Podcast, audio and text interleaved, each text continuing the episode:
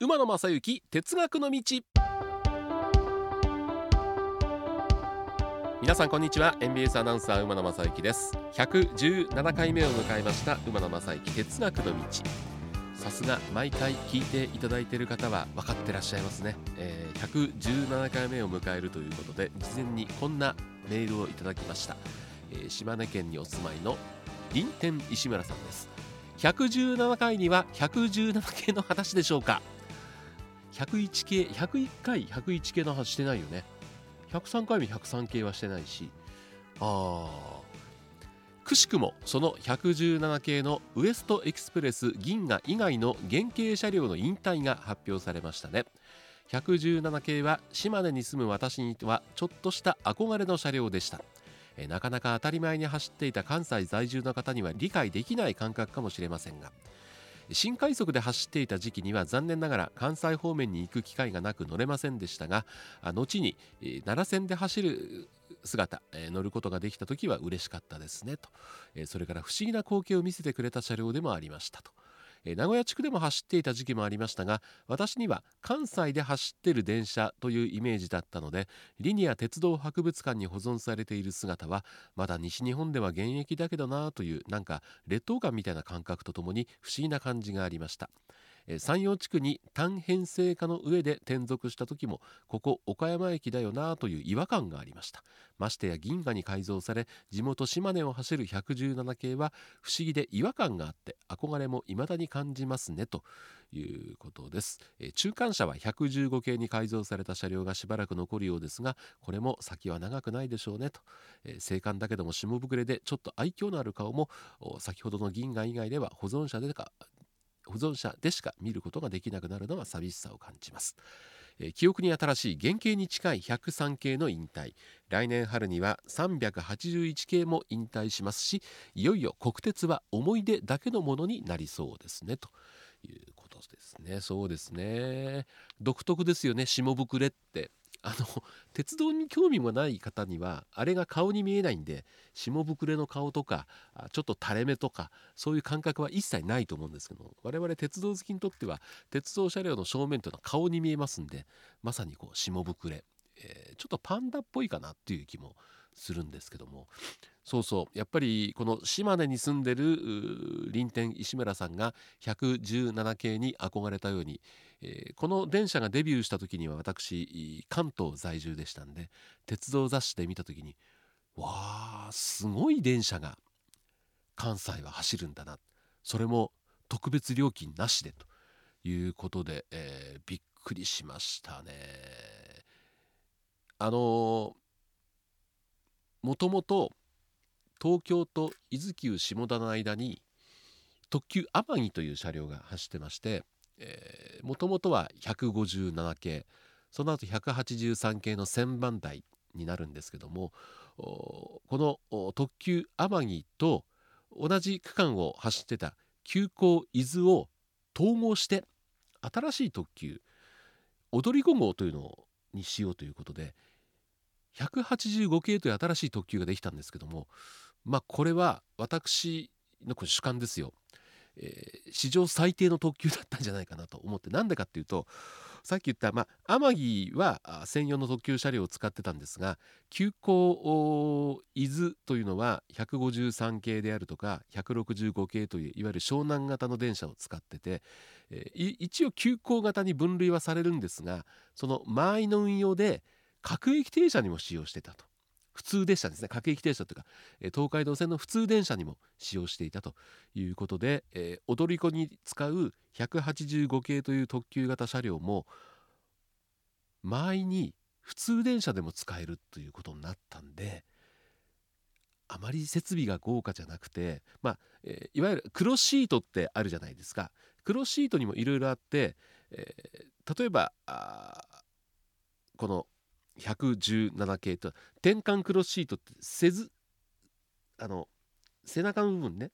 がこうバッタンバッタンって変えられるあの京都線の特急もそうですけどもね、えこの転換クロスシート。でちょっとこう豪華になると転換クロスシートじゃなくて回転クロスシート新幹線ですよね。でリク転換クロスシートというのはあの背ずりがバッタンと動きますんでこれリクライニング機能はないんですよ。けど回転クロスになるとリクライニング機能もついてくるということでこれだから新快速に使ってた117系も東京の踊り子に使っていた185系も同じ転換クロスシートなんだけど特急というだけで特急料金を取っていたということで。ちょっとなあという特急でしたけどもその185系も踊り子からは引退して、えー、まあ、新たな特急が走り出してまあこれはですね鉄道ファン以外からもあまり評判は良くなかったんではないかなというふうに思いますけどもあの国鉄からあ JR に変わってもうだいぶ経ちますんで国鉄時代を知らない方もいると思うんですけどもちょっと今日はですねその古い話を引っ張り出して、えー、考えるとこんな言葉が出てくるんでちょっと皆さんとお話をしていききたいなと思っております。今回テーマはこちらです。列車運行事業者と線路施設所有者。考えたことありますか？ないですよね。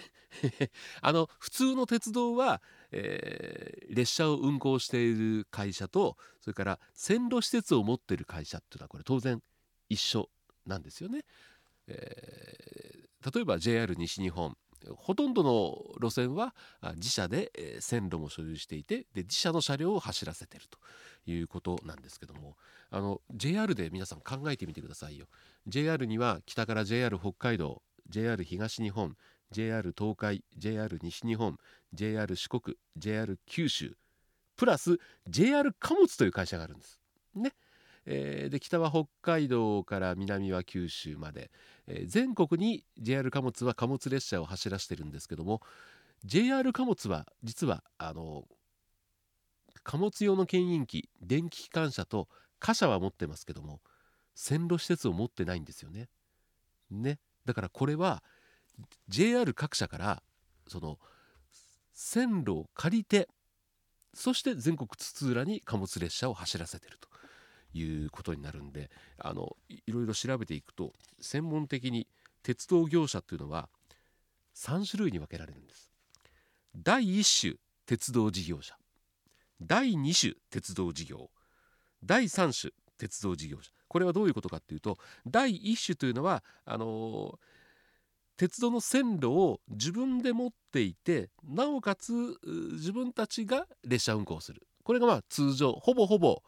全国津々浦々ほとんどの鉄道会社がこの第1種鉄道事業。で第2種鉄道事業者というのはこれから出てくる第3種という言葉も出てくるんですが第1種鉄道事業者あるいは第3種鉄道事業者が敷いたレールを使用して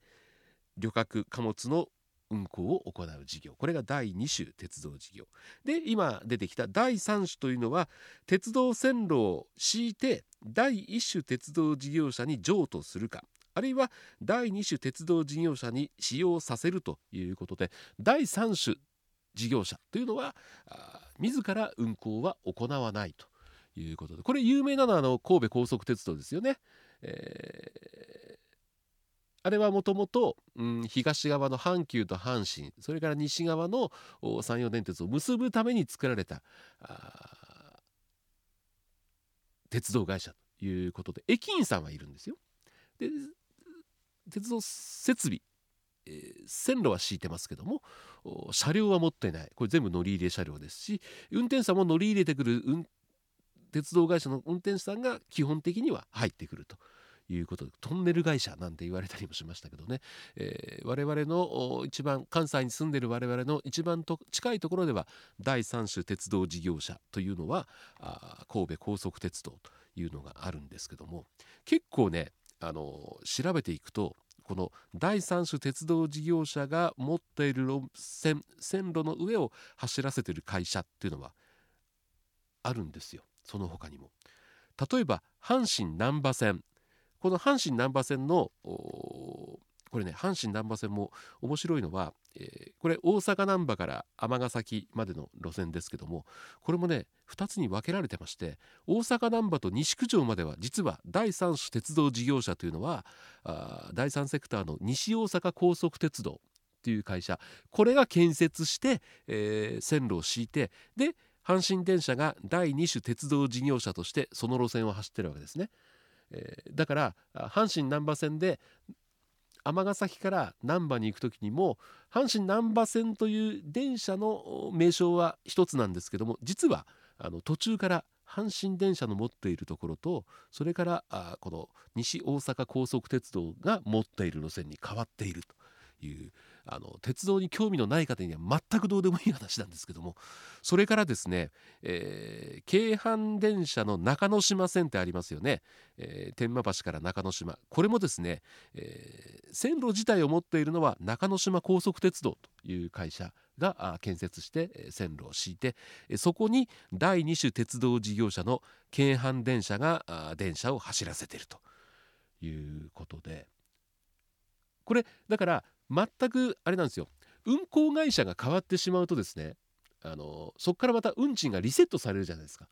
だから割高になってしまうんでそれを防ぐためにもこういう方法上下分離方式っていうんですけども。だから例えばこの阪神難波線が、え尼崎から西九条までで西九条から大阪難波までが西大阪高速鉄道でそこからが近鉄になると奈良まで行くには3社の料金払わなきゃいけないからこれ割高になるわけですよ。でもそうなってないんで我々鉄道利用者も大きな負担をしなくても済むということになってますね。ああそうそうあの JR 東西線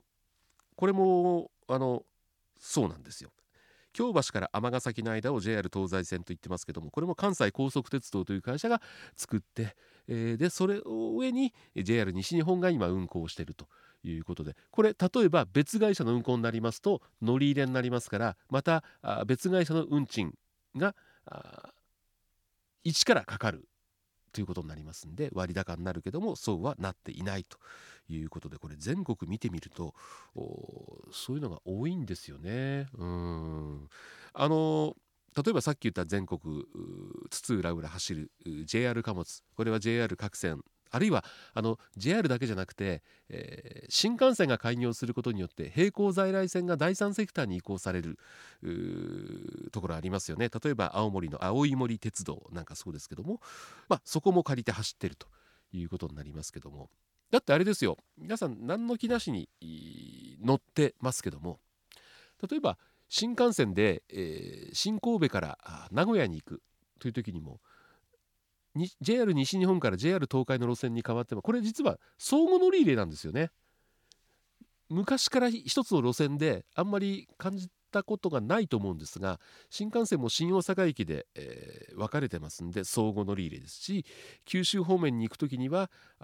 博多までが西日本の管轄になります博多から先はまた JR 九州の乗務員の方が乗り込むということで実は新幹線はこれ相互乗り入れですからまあ第1種2種3種のその範疇とはちょっと違うんですけども新幹線も実は相互乗り入れをしているということで。でもこれわからないですよね皆さん見ててね。鉄道この路線はどの会社が持っているんだっていうのが。でもほらそれが変わることによって例えば神戸 CA 地下鉄の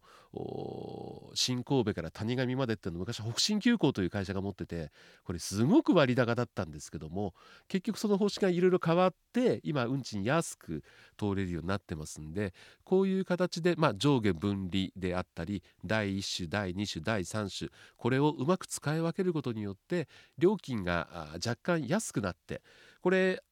あれもそうですよね。中央線。大阪港からコスモスクエアまでが別路線でこれ別の料金がかかっちゃうんで南港の方に行くには住之江公園から回った方が安かった。だけどもこの大阪港とコスモスクエアのところが大阪港トランスポートシステムが第3種事業者。そして大阪市交通局当時のですね今の大阪メトロが第2種になったおかげで運賃が通算になりましたんで非常に安く行けるようになったと。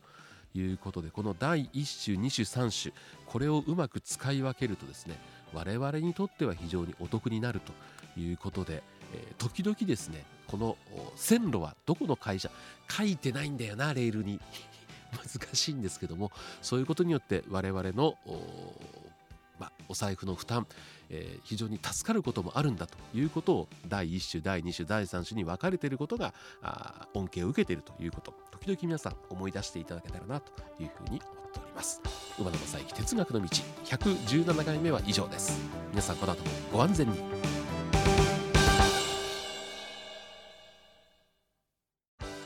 えー、ぜひ皆さんにこの馬野正幸哲学の道へのご意見ご要望などもお待ちしております、えー、宛先お手紙の場合は郵便番号 530-8304MBS ラジオ馬野正幸哲学の道。ツイッターはアットマーク馬鉄 1179MBS アットマーク UMATETU1179MBS そしてメールアドレスは馬鉄アットマーク MBS1179.com umatetu アットマーク mbs1179.com で皆さんからのご意見ご要望お叱りもあるかな？お待ちしております。皆様本日は馬鉄にご乗車いただきまして誠にありがとうございます。次は終点茶屋町茶屋町でございます。ドアン様もお忘れ物なきようにご準備お願いいたします。馬鉄またのご乗車お待ちしております。